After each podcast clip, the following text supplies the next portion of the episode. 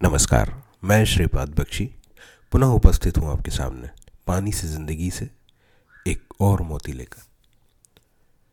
वर्तमान समय कुछ ऐसा है कि आप चाहें या ना चाहें, प्रयास करें या ना करें, आपको उससे मतलब हो या ना हो, एक चीज़ आप तक लगातार पहुँचती रहती है, और वह है सूचनाएँ। संचार माध्यमों से अब संपूर्ण विश्व जुड़ा है। विभिन्न संचार उपकरणों से हम जुड़े हैं और उन उपकरणों और माध्यमों से किसी का स्वार्थ, किसी का व्यापार तो किसी की मजबूरी जुड़ी है। परंतु इन सब का परिणाम यह हो रहा है कि हमारे पास वे सारी बातें पहुँच रही हैं जिनको जानने की या ध्यान में रखने की कोई आवश्यकता ही नहीं है। पर वास्तविकता में ऐसा होता नहीं। कि इन सूचनाओं की आवश्यकता नहीं है तो आपको कोई फ़र्क नहीं पड़ेगा। इन सभी सूचनाओं का बार बार हम तक पहुँचना धीरे धीरे हमारे मन और सुप्त मन, जिसको हम सबकॉन्शियस कहते हैं, को प्रभावित करते हुए हमारे विचारों और धीरे धीरे हमारे व्यवहार, आदत व रुचियों पर प्रभाव डालने लगता है। जिन लोगों ने 80 के दशक से पहले का समय देखा है जब टीवी और कंप्यूटर हमारे जीवन में नहीं आए थे, वे इस बात से अत्यधिक सहजता से जुड़ पाएँगे और स्वीकार कर पाएँगे। उस समय रेडियो के माध्यम से दिन में दो या तीन बार समाचार और सुबह के समय समाचार पत्र ही जन सामान्य संबंधी सूचनाएँ प्रदान करते थे।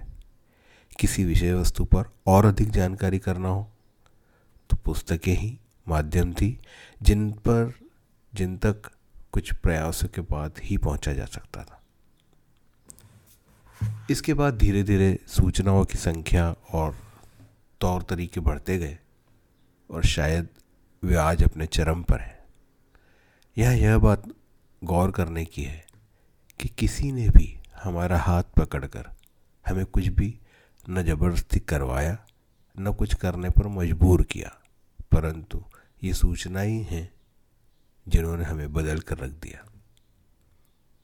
हमारे मन, सुप्त मन और आदतों को प्रभावित करते करते हमें खुद ही नहीं पता चला कि कब नाश्ता हमारे जीवन का अंग बन गया, पिज़्ज़ा हमारी पसंद बन गया, कॉफ़ी स्टेटस सिंबल बन गई वैलेंटाइन डे पर प्यार ढूंढना ज़रूरी हो गया दिवाली की दिवाली की छुट्टियाँ क्रिसमस पर चली गईं। हिंदी और मातृभाषा बोलना हीन भावना जगाने लगा। बड़ों के पैर तो छूना अलग, मंदिर में भी हाथ जोड़ने समय संकोच होने लगा। सूट बूट में तथाकथित सफल लोगों को देखते देखते हमारी पहचान रहे हमारे पहनावे नेपथ्य में जाते जाते लुप्त प्राय हो गए और दुनिया भर की खबर रखने वाला एक जानकार और होशियार व्यक्ति अपने पड़ोसी से दूर हो गया। मिठाइयाँ मतलब चॉकलेट हो गई और पारंपरिक मिठाइयाँ हानिकारक हो गई। इन सब बातों का उद्देश्य इस बहस को जन्म देना नहीं है कि क्या सही है और क्या गलत।